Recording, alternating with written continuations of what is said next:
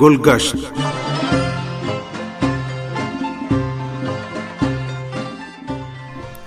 سامعین، پروگرام گلگشت کے ساتھ حاضر خدمت ہیں۔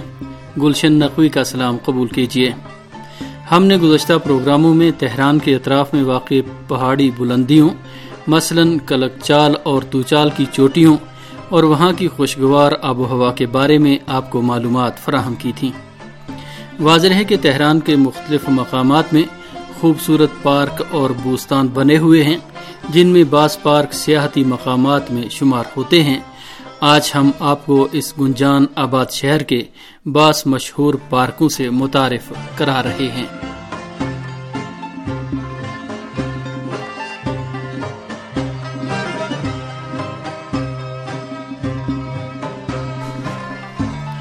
پارک جمشیدیہ کا شمار عظیم تہران کے قابل دید اور خوبصورت پارکوں میں ہوتا ہے، جو شہر کے شمالی حصے میں ایک پرنشے پہاڑی ڈھلان میں واقع ہے، جو پہاڑ کے کچھ حصے کے ساتھ امتزاج رکھتا ہے۔ پارک کا رقبہ تقریباً دس ہیکٹر ہے اور شمال سے کلکچال پہاڑ سے متصل ہے، جبکہ اس کے جنوب میں باغ دلو مشرق میں جمشیدیہ روڈ اور مغرب میں کلک چال روڈ واقع ہیں۔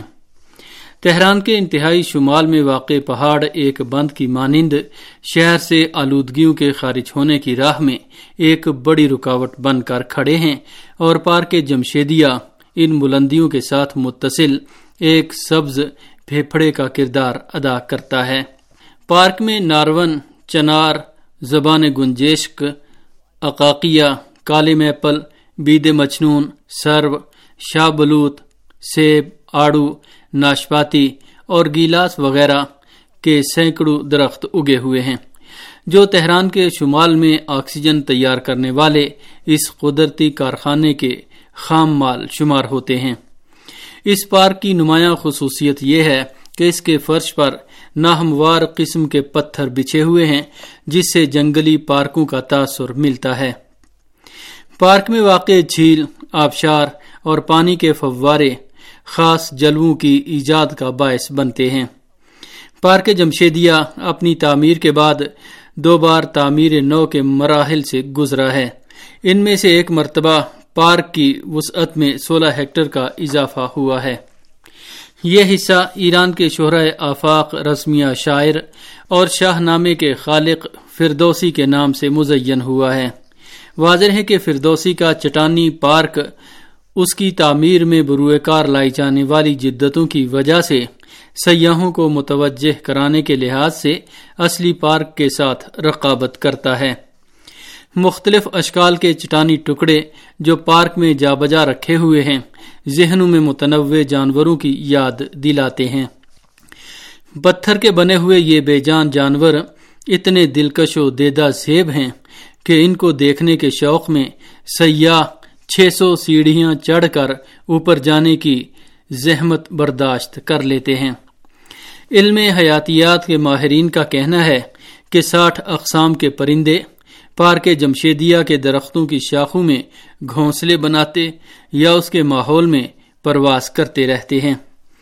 تہران کا ایک اور مشہور و خوبصورت پارک پارک ملت ہے، جو خیابان ولی اثر اجل اللہ تعالی فرجہ شریف پر نیائش ہائی وے سے اوپر واقع ہے۔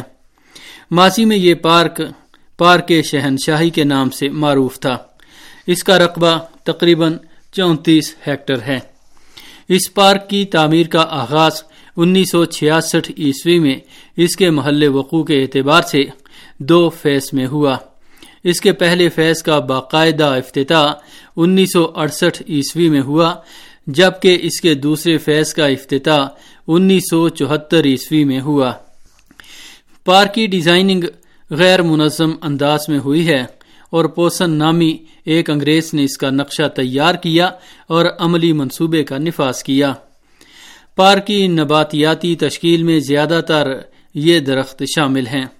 سنوبر چنار، نارون، اقاقیہ، بید مچنون سرف کی مختلف اقسام تبریزی، بداخ، ارغوان، زبان گنجشک، یوکا اور شمشاد وغیرہ۔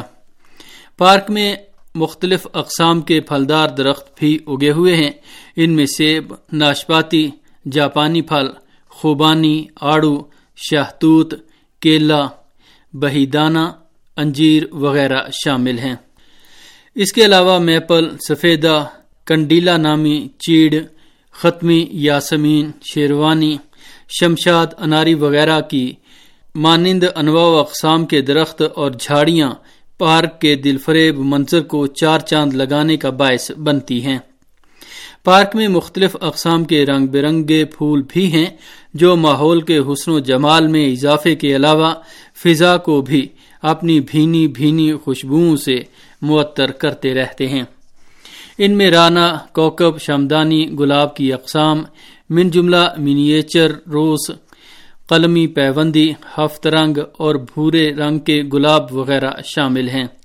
پارک ملت کے شمالی حصے میں زیادہ تر جنگل لگائے گئے ہیں اور اس کے جنوبی حصے کو چمن اور کیاریوں سے سجایا گیا ہے۔ پارک ملت کے مغربی حصے میں ایک چھوٹا سا چڑیا گھر بھی ہے، جس میں متنوع پرندے، من جملہ مور لو برڈ اور طوطے وغیرہ اور بندر و شتر مور کی طرح کے جانور پائے جاتے ہیں۔ پارک ملت کے داخلے کا مقام کا فرش چمکدار ہے، جو اسکیٹنگ اور کنٹرولڈ گاڑیوں کے کھیلوں کے لیے مناسب ہے، جس کی وجہ سے ان کھیلوں کے شائقین اس پارک میں زیادہ تر دلچسپی لیتے ہیں۔ پارک کے بالائی حصے میں پانی کی سیڑھی نما فوارے نظر آتے ہیں۔ ان کے دونوں اطراف میں اوپر جانے کے لیے سیڑھیاں بنی ہوئی ہیں۔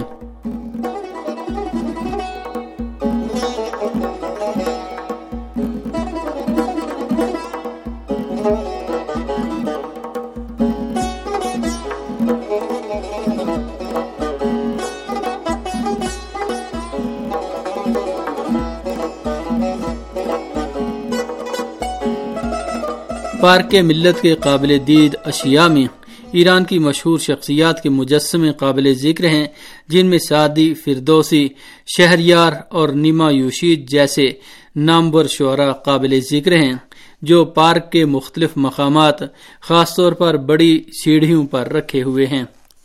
پارک ملت کی ایک اور دلچسپ شے میوزیکل فوارے ہیں، جو مشرق وسطی کے پہلے جدید میوزیکل فوارے شمار ہوتے ہیں۔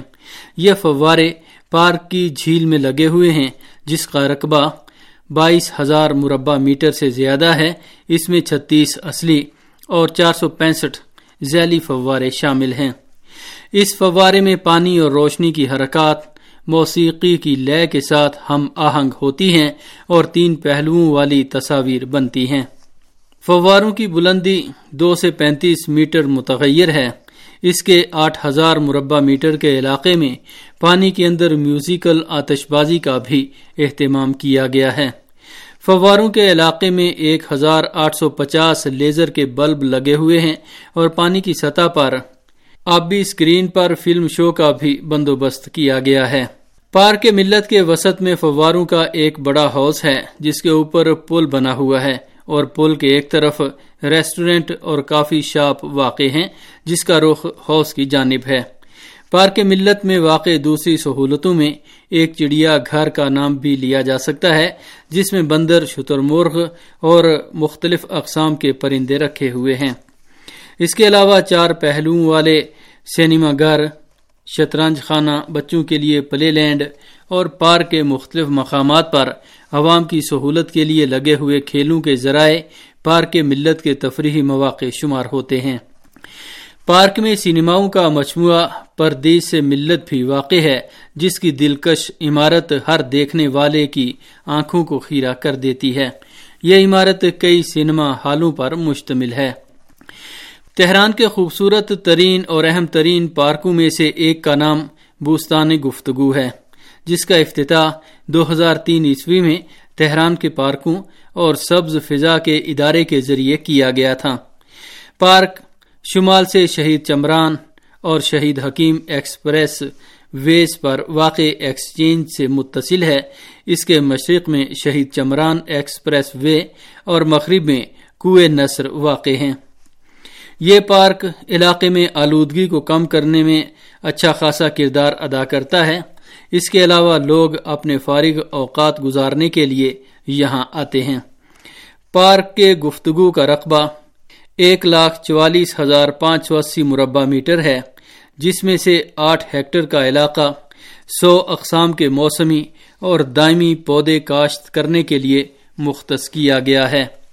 پارک کے رابطے کے راستے پیدل چلنے والوں اور سواریوں کے لیے علیحدہ کیے گئے ہیں۔ سواریوں کا حصہ پارک کے کناروں کی جانب واقع ہے۔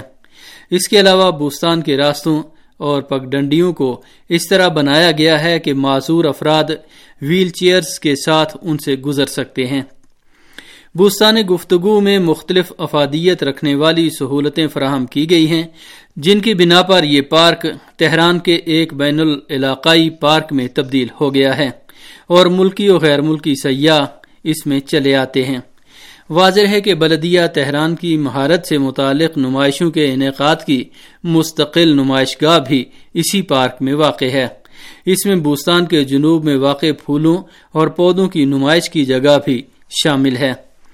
بوستان گفتگو کی ایک خصوصیت اس میں منصوبہ بندی اور ڈیزائننگ کے مختلف طریقے ہیں، جن کا معائنہ کر کے شائقین مختلف ملکوں میں پارکوں کی ڈیزائننگ اور نقشہ سازی سے واقف ہو جاتے ہیں۔